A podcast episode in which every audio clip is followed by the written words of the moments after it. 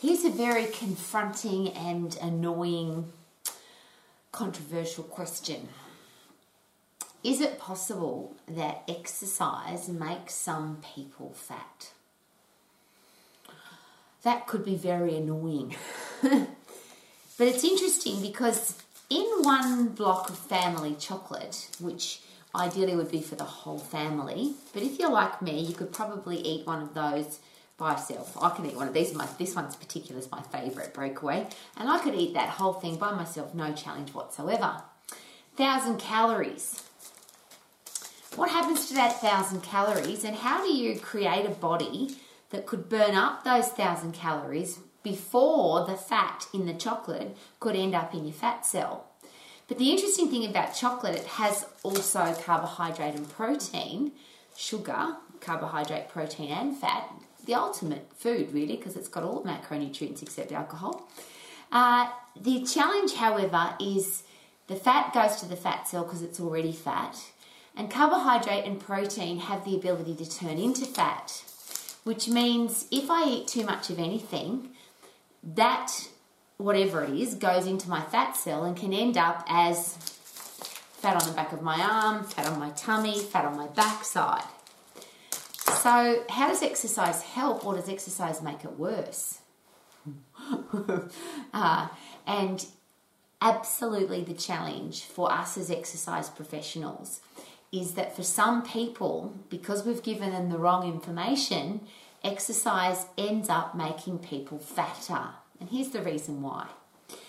If you go and do an activity, so you move, and it seems in the exercise profession that we focus a lot on the amount of time that we move. So I did an hour walk. I went to the gym for an hour. I did a 45 minute class. I moved my body, and an hour, 60 minutes, seems like a really long time. So, for somebody that hasn't exercised, who's been quite conscious about their food and would never eat chocolate because it's got too many calories in it, too much fat in it, thousand calories in a block of chocolate, they go into an exercise program with a headspace that says, if I exercise, I must be burning lots of calories. I must be uh, burning up lots of energy off my body so after I've exercised for a whole hour, I deserve a little reward. So I'm going to have some chocolate. Now let's just say I eat the whole block, and you may that might not be you. That I might just be a bit of a guts. But if you eat a thousand calories and you've walked for an hour, what's the balance there? And there's a lot of argument about input versus output. But if you go for a walk for an hour depending on the size of your body, how much muscle you've got, whether you're male or female, and what your metabolic rate is, but you'll probably burn somewhere between three to 500 calories in an hour's walk. But in a block of chocolate, there's a thousand calories. So, what am I going to do? I've burnt up 500, but I've put in a thousand, which means my exercise could make me fatter. And wouldn't that be just so disheartening and discouraging for somebody if they love food, love chocolate, love to eat? They exercise hoping to burn up lots of calories so they can eat more, but their exercise program doesn't help them burn fat, burn calories. It does, but the balance is wrong. And is it possible that as exercise professionals, we need to understand how that physiology actually works? Because I don't want to be responsible for somebody starting an exercise program and that exercise program makes them fatter. How about you? So here's the interesting thing rather than focusing on how long, because an hour of anything is really long. uh, and you might love to go out and exercise for an hour, but the challenge is from a phys- physiology point of view that the further we get away from zero, the less likely is somebody's somebody is to do an exercise program because most people are really happy with zero. But the further we get away from 100% effort exercise, the less energy we burn. So we, we end up exercising for a long time, but we don't burn up very many calories. 300 calories, 400 calories, 500 calories in a whole hour uh, that's a lot of time for a small energy consumption. So, as an exercise professional, wouldn't it be a really good idea to give that some thought and work out how can I still eat chocolate? How can I eat lollies and biscuits and cake and ice cream? Because for a lot of people, they are the joys in life. For a lot of people, food is an exciting part of their life. It's a social part of their life. It's the family part of their life. It's cultural and they love it. For some cultures, food is the thing. So, how do we make sure that our, our beautiful clients, the people that we care about, the people that we love, our family, we can make sure that they can enjoy their food, all the food that they love, without feeling guilty, without telling them can't have, mustn't have, don't have, shouldn't have? Because wouldn't that be really annoying to have a food that you really love to eat and not be able to have it anymore? And the reason I'm sharing that with you is I have worked with so many people now over my entire career, which is why I have I've pulled these chocolates out of my own cupboard. I have chocolate in my cupboard, I have lollies, I have ice creams in the freezer. I love having yummy things around me for this reason. I've worked with people all of my life who have a very poor relationship with food, which then unfortunately works up to a very poor relationship with themselves. And it happens for one of two reasons. They either can't have, mustn't have, don't have, shouldn't have because somebody told them that's a bad food. So they don't, don't, don't, don't, don't have it and then they binge it.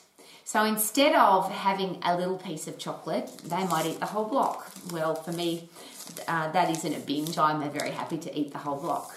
But the challenge with eating a whole block of anything, if you then feel guilty about it, means that you don't enjoy the food you feel guilty about it, you feel stressed about it, it's not an enjoyable experience.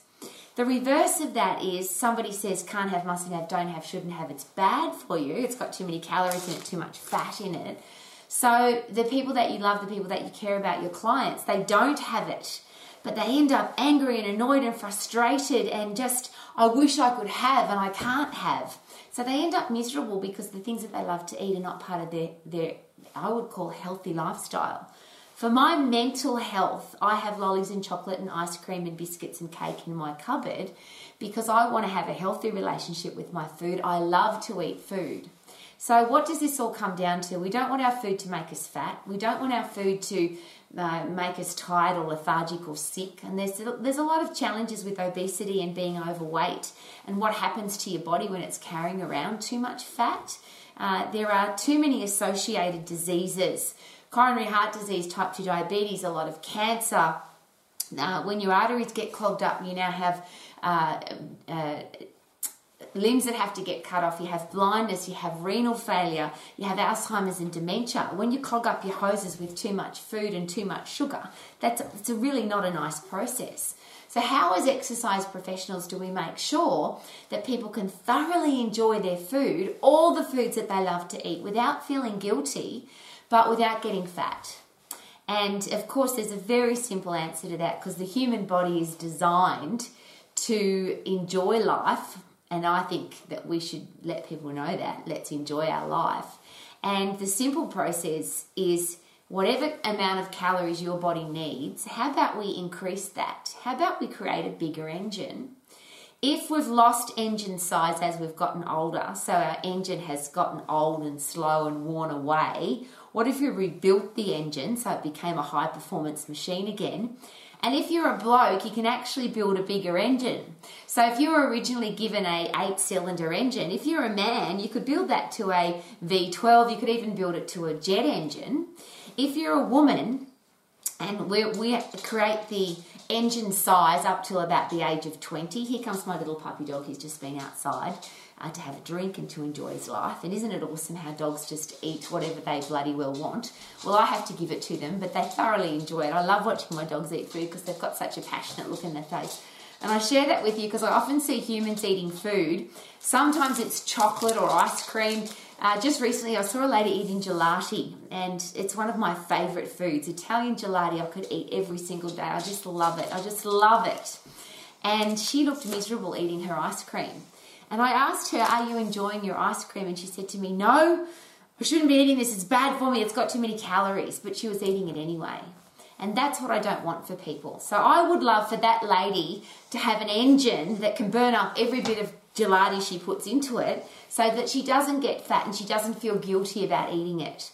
So this engine that we have inside our body, it's called muscle.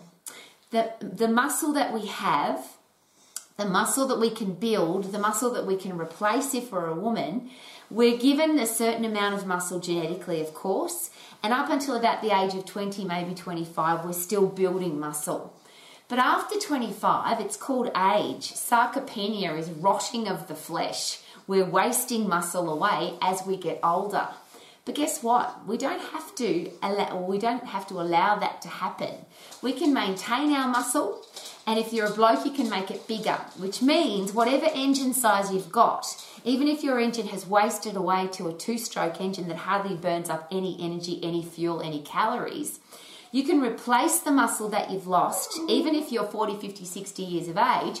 Brody's saying, I'm 140 years of age. He's literally, my dog's 20 and as you can hear, still very active and moving around. So even if you've lost muscle, you can replace it. So if you're an old lady like I am, and if you haven't been doing any muscle exercise, if you haven't been doing any strength training exercise, if your body's suffering from sarcopenia, which is the technical term for loss of muscle, and again, I'll use that translation, it's called rotting of the flesh. And I say that with such passion because I don't want my flesh to rot. But most importantly, I don't want to lose muscle because I love to eat this stuff. And if you have a body that has wasted away, the amount of calories that your body needs becomes less. Which means if you eat the same amount of food at 20, 30, 40, 50, 60, you're going to get fatter because your engine size has gotten smaller. So if I want to eat the same amount of food, I've got to maintain my muscle and if I want to eat more food, I have to increase my muscle size. Now, again, for a woman, we don't have testosterone, we don't have testicles, we have very limited capacity of putting on muscle size. But if we can replace the muscle that we've lost, so I'm very privileged because I've been exercising all of my life. And when I say privileged, it's not really. I've just been lifting heavy things and maintained my muscle, which means I have a fast metabolism. And I share that with you because I want to maintain a big engine so I can burn a large amount of fuel. A big engine burns a large amount of fuel. I'm going to say that constantly. Big engine, big fuel consumption. But also, when you think about that car analogy, when you've got a big engine, that by itself requires a large amount of fuel just for it to get going. But what happens when you put your foot down? If you've got a high performance car, if you've got a V8, a V12, if you've got a jet engine, how much fuel does a jet engine use? Because it's got to use a large amount of energy to get going. It's got to be big to start with, and then when you put your foot down, whoa, calories burnt, energy burnt, fat burnt, sugar burnt, carbohydrate burnt, protein burnt, everything gets burnt before it gets a chance to sit on the back of your arm, sit on your tummy, sit on your bum. So, as an exercise professional, as somebody who genuinely cares about wanting people to be mentally healthy, not just physically healthy, wouldn't it be nice if we could say to our clients, the people we care about, what is your favorite foods or what are your favorite foods? And let's include all of them in your healthy eating plan. So if somebody likes to eat chocolate, ice cream, lollies, biscuit, cake, chips, takeaway food, wouldn't it be nice to be able to say you can enjoy all of those foods, not just not you, not you can't have them, but you can enjoy them, eat them and enjoy them. And how do we do that? We have to make sure that our clients have a big engine and that they're constantly putting their foot to the floor they're constantly making sure that that engine is burning an enormous amount of fuel. And let's go back to my walking analogy. That doesn't come from plodding along. Now, a big engine still burns a larger amount of fuel as it's just idling. So, a V8 engine will burn more fuel than a two stroke just sitting in the garage if you've got the if, if you've turned the engine on.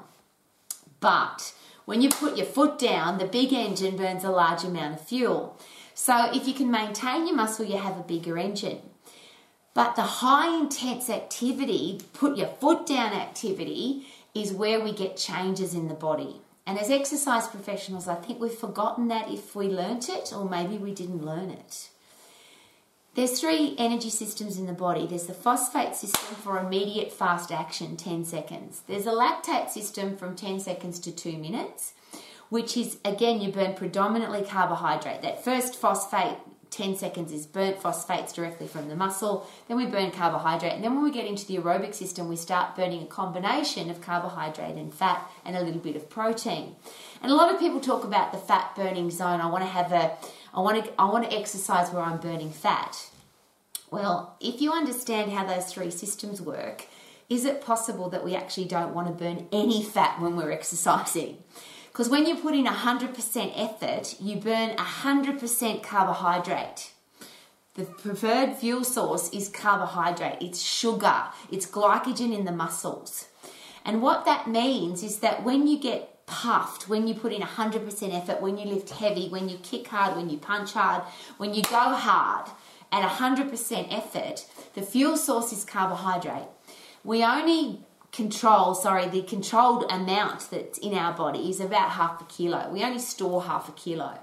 So, what happens to our body? It needs to evolve, or what if we could force it to evolve into a fat burning machine when we're resting because we're burning predominantly carbohydrate when we're exercising? And that's what happens. When you go really hard constantly, people say, Rowie, how often should I exercise? My answer is always the same how often do you want to feel good? Because every time you go at 100% effort, it's not just that you uh, increase your fuel consumption, but you change the chemical reactions in your body, including the chemical reactions in your brain. So your neurochemistry changes from oh, boring and nothing really happening to, oh my God, we've got to get out of here. So epinephrine, adrenaline, cortisol to get going at 100% effort. And then after you have got your breath back, now you've got serotonin, dopamine, brain derived neurotrophic factor, endorphins, the, the brain chemistry that makes us feel fantastic. Ha ha! And that doesn't come from going for a walk. If you don't force your body to change, it won't change. Yes, if you move a little bit faster than your base metabolic rate, you'll burn calories a little bit faster than your base metabolic rate, but not very much. Your base metabolic rate is how many calories your body needs at rest in a warm room. So, in a 24 hour period, how many calories does Rowie's body burn if she doesn't do anything? Base metabolic rate. Your metabolic rate changes as you increase your activity, as you, if you go outside and it's cold, you start to shiver, your metabolism will speed up a little bit. When you get stressed, your metabolism speeds up a little bit. Obviously, when you move, but most importantly, when you move at 100% effort, that's when we have a major change in metabolism. But what's really exciting is not even that we burn more calories, but it's the respiratory quotient or the respiratory quotient, depending on how you say it. That's where those calories are coming from. And what happens when you get puffed and you put in 100% effort and you're burning predominantly carbohydrate and you've only got half a kilo of carbohydrate storage, your body says, if Rowie's going to make me sprint, punch hard, kick hard, lift heavy things all the time, I want to store that half a kilo of carbohydrate. And when she's resting, we're going to prefer to burn fat. So, literally, what happens is we get a bigger engine because we replace the muscle that we've lost if we've gotten older, or we've kept the muscle that we've been given, or if you're a bloke, you can get more muscle. So that's the number one thing. If you're an exercise professional, please be aware that we have the ability to give people a bigger engine or to replace their wasted away engine into a bigger engine. But we also have the ability for that engine to burn an enormous amount of fuel, not just plod along slowly. And the challenge, of course, with plod along slowly is nothing changes in the body. Going for a walk is a lovely meditational experience but the number of calories burnt and the effort required is almost the same as lying down in a warm room. Uh, the only people who burn a large amount of calories when they're walking are people who are incredibly unfit, and just that movement causes them to get puffed. But what's really awesome is that when you get puffed, you get fit, and when you get fit, you can go harder and you can go harder and you can go harder. Now, the beautiful thing is only it's only 10 seconds. So whether you're fit or unfit, you can't go really hard at 100% effort for more than 10 seconds. The only difference is if you're really fit, you'll recover quickly. If you're really unfit, it's going to take a longer time to recover. But isn't that awesome? Because that's a great hey, am I getting fitter? Of course I'm getting fitter because I get really puffed and I recover quicker. Am I getting stronger? Am I building my engine? Easy to measure. I'm lifting heavier than I did last time. If I can lift heavier, it means I've gotten stronger. If I've gotten stronger, it means my engine's getting bigger. I get really excited about all of this for lots of reasons, but mostly because I love to eat food. How about you? And I don't want to tell people that they can't have, mustn't have, don't have, and I don't want their food to make them fat. As an exercise professional, I don't even want to talk about food. All I want to ask people is do you what do you love to eat? Let's include that in your healthy eating plan. What don't you like to eat? Let's never include that in your healthy eating plan. And now let's turn your body into a food burning, fat burning, calorie burning, protein burning, alcohol burning, sugar burning, lolly burning, chocolate burning machine so that everything you put in gets burnt up before it can end up on the back of your arm, on your tummy, or on your bum, or your inner thighs, or all the places that we carry fat. So, how about as exercise professionals, we, we are never responsible or irresponsible to, for somebody to get fat from their exercise program. And I've seen it happen. People who don't do any exercise and they don't eat any foods that they love, but they feel guilty because they can't have the foods that they love so they start exercising, thinking now I can eat the foods that I love because I'm exercising. I've been out for a whole hour, I deserve a little reward. So they burn 500, put in 1000, and end up getting fat from exercise. How about this? How about we put put in 1000 but we burn up 1200 or we put in 1000 we burn up 1500 because we've got a big engine and every time you put your foot down you burn an enormous amount of calories. But it's not calories even that you burn when you're exercising. And of course when you exercise harder you're going to burn more calories. But the key here is the change in the body chemistry the change in the respiratory quotient if somebody can change their ability to burn more fat at rest, and most people rest more than they exercise. So we want to burn 100% carbohydrate when we're exercising so that when we're resting, our body prefers to burn fat, which means the calories that we put in don't get a chance to turn into fat on any part of our body. One of the biggest killer diseases in the world is now type 2 diabetes. High blood sugar levels are the precursors to to type 2 diabetes. And with type 2 diabetes, of course, usually comes obesity. They go together. It's called diabesity. But the beautiful thing is when you exercise at high intensity and you burn up all those blood sugars, you burn up your blood fats, you burn up all the calories that you put into your body before they have a chance to turn into fat, and before the, the blood sugar doesn't have a chance to damage your arteries because you burn it up before it gets a chance to burn. Your uh, insulin system, your hormonal system is working effectively. Insulin is just responsible for taking the sugar and fat and carbohydrate, the food out of your bloodstream and putting it into the cells where it belongs. And if that system's working effectively, then of course you're not going to get type 2 diabetes, which is one of the biggest killers in the world. So, this beautiful thing can get wrapped up in something as simple as this get puffed to get fit and maintain your muscle to have a big engine, and if you've lost muscle, you've got a two stroke engine, build it back to a four stroke, six stroke, uh, six cylinder, tw- uh, eight cylinder, 12 cylinder jet engine. And if you're a bloke and you want to eat more food, you actually can put on more muscle size. Testosterone, human growth hormone, testicles, men, the whole male thing, you lucky buggers, means that you can get a bigger engine. Women, we can't get a bigger engine. We can just replace the engine size that we might have lost as we've gotten older, or as, and this is why I love saying that I'm old. I can have as fast a metabolism, as bigger engine as I did when I was 20. Because what happens is most people 20, 30, 40, 50, 60, they go from a V8 to a V6 to a four cylinder to a two stroke, and they're burning up fuel at a very tiny little two stroke engine rate, but they're putting the same amount of food in. Well, I'm the opposite. Because I've been fit and strong and healthy my whole entire life, the amount of food that I ate ate at 20, I'm actually eating more food now and thoroughly enjoying it because I've got this bloody big engine. It's called Lots of Muscle and I've maintained it and I just love that. So if you want to eat what you love and not have to diet, if you want to eat what you love and get the best out of your exercise, and if you if you want to make sure that your exercise doesn't make you fat, I'll say that again because wouldn't that be just so awful if somebody started an exercise program and put on weight how about we make sure that never happens because we give people the best exercise possible? Big engine that burns up a lot of fuel, big engine, fast metabolism, big engine, brain that's happy all the time. And then our food and our exercise become an, a, a beautiful part of our life rather than something that we stress about. And wouldn't that be awesome?